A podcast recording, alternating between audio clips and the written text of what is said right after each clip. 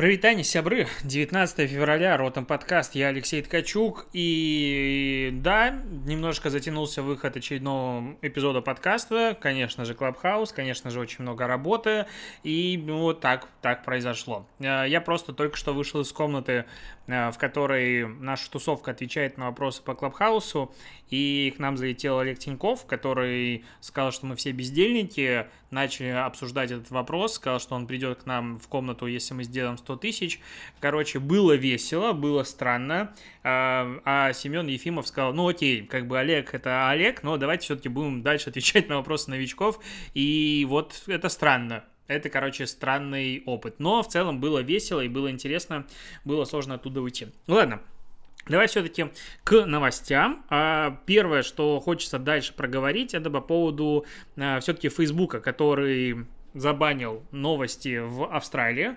А, как бы просто так это не произошло. Это у нас типа, ну там Facebook что-то сделал. Фактически в Австралии Facebook объявил войну целой стране. Как говорят они сами, Facebook удалил страну из друзей. А, в Твиттере безумное количество призывов типа удалять Facebook и так далее. А, но самое важное, что произошло, так как Facebook типа выставлял автоматический фильтр на блокировку страниц, ну, не блокировку страниц, на ограничение страниц и их публикаций а, типа новостные, а он задел по касательно еще много всего. Мотивировав это тем, что закон слишком а, такой непонятный, поэтому мы решили перестраховаться и как бы убрали все. А закон 17 числа вступил в силу.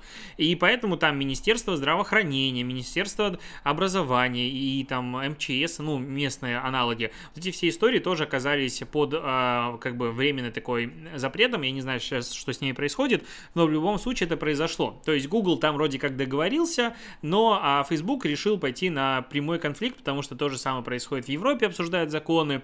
И это, конечно, интересная тема, потому что ее можно обсуждать с разных сторон. То есть можно приводить аргументы абсолютно адекватные в сторону защиты СМИ, а можно приводить аргументы абсолютно адекватные в сторону защиты платформ, таких как Google и Facebook. То есть, а, ну, сейчас же не, ну, то, что умирает пресса печатная, никого особо не беспокоит. Ну, то есть она реально умирает, все закрываются и так далее. Но почему-то им дотации от, э, не знаю, распространителей, от интернет-компаний каких-то не идут за счет того, что те убили. А здесь же речь идет о том, что СМИ как бы не получают денег, потому что все сейчас сидят в Фейсбуке, в Гугле, которые могут предоставить выжимку в ссылках, в, в описании поста, и людям типа нет смысла переходить куда-то еще. И поэтому э, СМИ не дозарабатывают, а из-за того, что СМИ находятся в кризисе, они не могут делать качественную журналистику, и мы все от этого страдаем. А есть у меня мнение, что, возможно, такое количество качественной журналистики, как было раньше, просто не требуется. Ну, то есть 50 или 100 СМИ, которые пишут плюс-минус на одну и ту же тему, возможно, не требуется. И если из них, вот опять же, по рынку, по законам рынка закроется половина, остальные просто аккумулируют этот трафик, и деньги у них появятся. Вот это мое такое, честно говоря, внутреннее ощущение, потому что, с одной стороны, конечно, Facebook и Google вроде бы как зарабатывают на контенте, с другой стороны, они предоставляют возможность для публикации этого контента и, а, ну, как бы получают э, рекламные ресурсы за этот счет.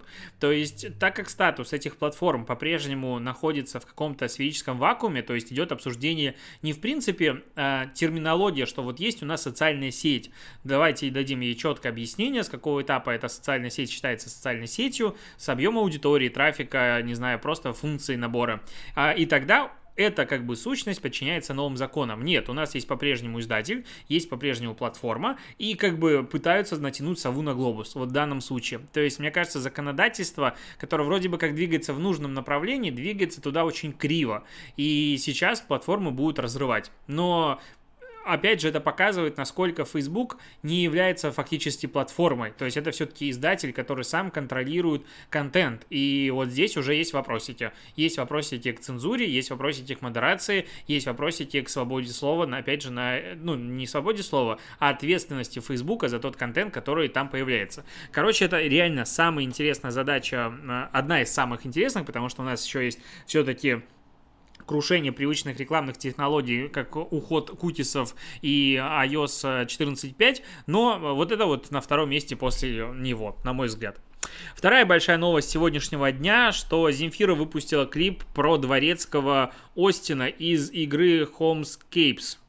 А, клип дорогой, ну прям дорогой. Он идет почти 6 минут, 6 минут э, достаточно хорошей графики, ну не идеальные прям, и, скажем так, люди, которые смотрели и, в принципе, из игровой индустрии видели намного и лучше, ну то есть это не предел мечтаний, но в целом для клипов это высокий уровень, то есть далеко не всегда такой уровень графики мы видим в клипах. Тут такой нуар, какой-то психодел, э, короче, по итогу оказывается, что этому Остину просто приснился э, кошмар, где его дом дом уничтожается. И в конце даже вставлено пару кадров из э, самой игры Homescapes вот этой.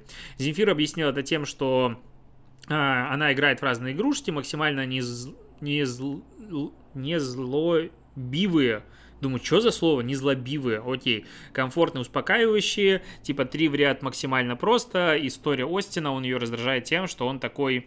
Эм, упорный. Короче, по тексту, опять же, этой песни «Здравствуй, Остин, давно не виделись», а, «Ты бесишь меня, Остин». Такая как бы песня.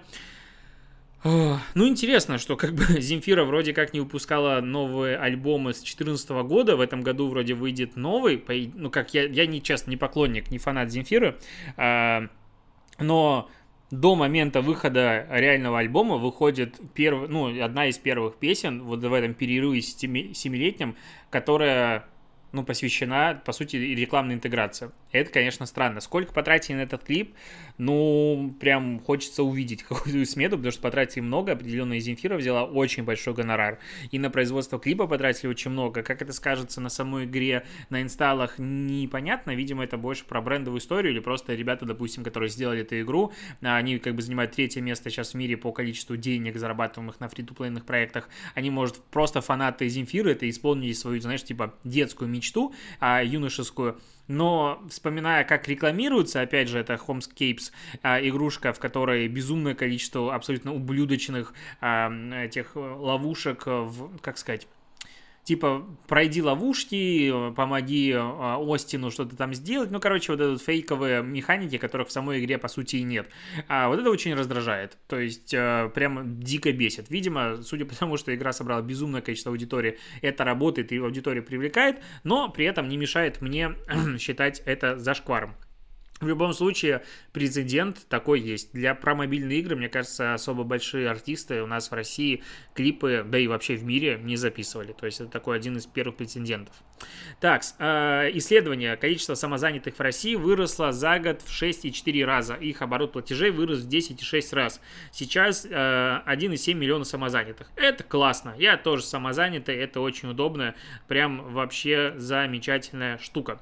Так, э, вот обсудим лучшую новость про Яндекс. Яндекс Маркет начнет скрывать все товары при превышении их цены, э, при превышении их цены медианной на 20% или больше. Странная формулировка заголовка, прости, я даже сбился. Смысл в чем? У нас есть медиана цены на какую-то позицию, если твой продукт, э, товар превышает на 20% или больше, соответственно, э, он будет скрываться Яндексом из выдачи. Я, честно, не понял. Причем, если раньше это было на какое-то ограниченное количество товаров, то сейчас абсолютно все, даже мелкие, типа за 150 рублей, где-то может быть что-то стоит 150, 500 рублей, то есть цена особо не отличается, допустим, но при этом может быть доставка, условия другие, но это тоже будет скрываться. Таким образом, типа Яндекс хочет я даже не знаю, что он хочет. Ну, то есть, поставить всех раком. Ну, какая идея в этом? Ну, условно, есть товар, не, я не знаю, вот, э, типа, бороться с перекупами, наверное, какая-то такая мысль. Но, а есть серый рынок, допустим. Если мы посмотрим, то некоторые позиции могут отличаться очень сильно в официальном магазине и в сером рынке, что официалы повылетают, получается, из э, Яндекс Маркета, потому что они продают свой продукт дороже. А почему 20%? Ну, короче, как бы вроде бы до этого это была платформа для сравни... ну, сравнивания цен, сейчас она превращается в marketplace, ну, в принципе, все превращается сегодня в marketplace, а вот эта вот э, позиция непонятна, то есть, если дорого, я там не куплю, ну, по логике, а если дорого и есть в этом смысл оправданно, то зачем мне это скрывать? Я, ну, я пытался привести какие-то аргументы, пока готовился к этому подкасту за такую идею. Вообще не понимаю, в чем ее прикол, зачем это надо. Но, короче, Яндекс, как обычно, нагибает всех. А, так, следующая новость. Сейчас а, ее открою. А, следующая новость, можно сказать, что я попал в Forbes на девятую позицию, да, благодаря Клабхаусу, потому что Forbes составил э, руками Булата, благодаря ему, спасибо ему, э, рейтинг топ-15 самых популярных клаб, ну, клаберов в Клабхаусе сегодня русскоязычных, а я там держусь типа на девятой позиции, и я, ну, занял девятое место, и про меня там даже написано, ссылка на Инстаграм есть. Короче, а, теперь получить верификацию в Инстаграме станет проще, потому что есть про меня информация, есть прямая ссылка на мой инстаграм. Все, надо подавать заявочку, почему бы нет. Короче, вот, но я порадовался, что мам, я в Форбсе, как говорится, и папа тоже. А, так, тут вообще кринж дня вчера произошел. Следственный комитет Российской Федерации совместно с Департаментом труда и социальной защиты населения выпустил социальную рекламу для школьников, которым исполнилось 14 лет. И эта реклама, ну прям ну, да я даже не знаю, как это описать. Она идет 59 секунд, а на старте какой-то, ну, видимо, прокурорша, она говорит, тебе исполнилось 14 лет, держи тортик, поздравляю. Типа, безусловно, за тебя пока отвечают родители, но с этого возраста наступает твоя личная ответственность по некоторым статьям Уголовного кодекса. И потом начинается перечисление статей, по которым подросток может сесть. С этого дня тебе придется отвечать за убийство и причинение вреда здоровью. Статья такая-то. Причинение вреда, э, так, корыстное преступление, изнасилование, кража, грабеж, угон, вымогательство и так далее. Типа, вот за что ты можешь сесть. Ну, наверное, мозгами прокуроров это очень полезная реклама, но прикинь, тебе 14 лет, и такой, если ты убьешь человека, ты сядешь. Если ты это сделаешь, ты сядешь. Ну, это какая-то такая дикая абсолютно история. А, рекламу уже потерли, а, поудаляли, дикое количество негатива, народ охреневает. А, ну, как бы в стране, в которой АУЕ тут распространяет... А, она же говорит там, запрещенная в России террористическая организация, или как она, когда ты произносишь это словосочетание, ее же там забанили, хотя это же не организация, это просто мудацкое движение. Но вот такие ролики, особенно когда 10 прокуроров подряд стоят на фоне классической картинки пресс-конференции прокурора и говорят, за что ты можешь сесть, но это странная история. И зачем об этом говорить детям? Может, с родителями надо беседы проводить? Ну, короче, я не понял. Новости из ТикТока. TikTok будет показывать хайлайты боев в UFC. Они заключили масштабное партнерство. Вообще надо смотреть на то, каким образом а, TikTok, ну не то, что лезет, а партнерится с очень большим количеством сейчас а, спортивных как организаций. Они с Евро запартнерились 2020 и будут там хайлайты показывать, транслировать некоторые вещи. И тут, и в целом а, TikTok реально хочет стать таким медиахабом, а, в котором будет не только смешнявочки, но и типа те, телевизионный контент. И тут интересно, что YouTube перестал вообще что что-то делать в таком направлении, как будто как Инстаграм наелись. А вот мне кажется, что э, таким образом TikTok может очень сильно отъесть а, аудиторию из других сервисов не за счет какого-то своего контента, а за счет партнерства с крупными а, медиа-игроками. И мне кажется, что в этом году а, все-таки и YouTube, и Instagram, они начнут шевелиться, начнут что-то делать в этом же направлении, не просто типа мы большие, у нас и так все есть, и, и окей. А теперь новость из Таджикистана. Блогеров Таджикистана обязали платить налог от рекламы. Под налогообложение попадает 29 аккаунтов это получается типа на YouTube, наверное, ну или не знаю, где не указано, где не указано. По словам налогового комитета республики, неизвестно, как прочитать эту фамилию, налогообложение подлежат все виды деятельности, любые доходы, полученные физическими лицами, независимо от их вида деятельности. Таким образом, граждан, получающих доход от распространения идей и мнений, тоже можно включить в список налогоплательщиков. 29 каналов туда вошло, на которые подписано от 3 до 19 миллионов пользователей. Им надо подать декларации до 1 апреля. И меня здесь удивляет, а в смысле блогеры не платили там налоги, блогеры-миллионники не работали в серую, ну то есть, а как это?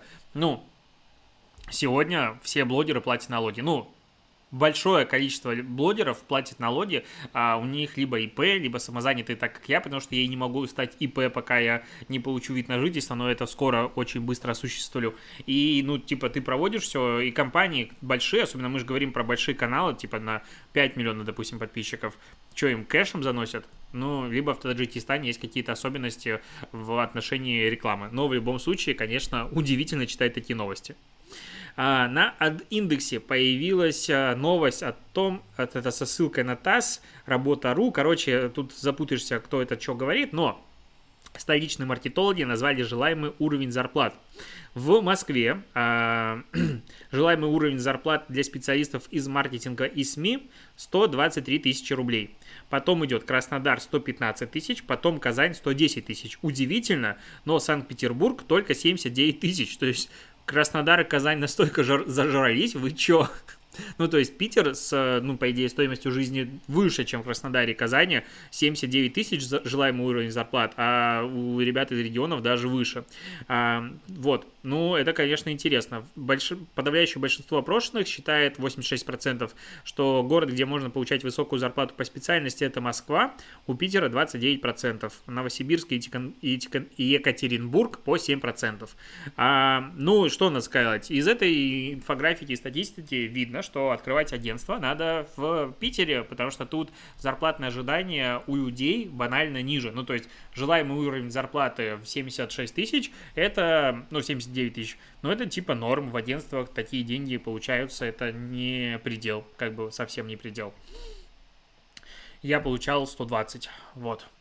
Почти четверть россиян экономит на подарках гендерным праздникам. Ну и как бы славненько, что еще сказать. А, тоже последняя эта новость была. Я вообще не, ну, гендерный праздник, а, нет, гендерный праздник, это же 23 февраля, 8 марта. 8 марта впереди, что-то надо что-то дарить. Ой, с Клабхаусом даже не знаю, когда вырваться. Тут как бы то Forbes, то что-то еще, так много публикаций, конечно, я уже звезда. А, шучу, да. Ладно, на этом буду заканчивать, потому что новости заканч... закончились и тянуть смысла нет. А, многие говорили о том, что подкаст 15 минут прям идеальненько. Вот я сегодня почти уложился. Поэтому хороших тебе э, завершения рабочего дня, пятницы и выходных. Увидимся и услышимся с тобой в понедельник. Покеда.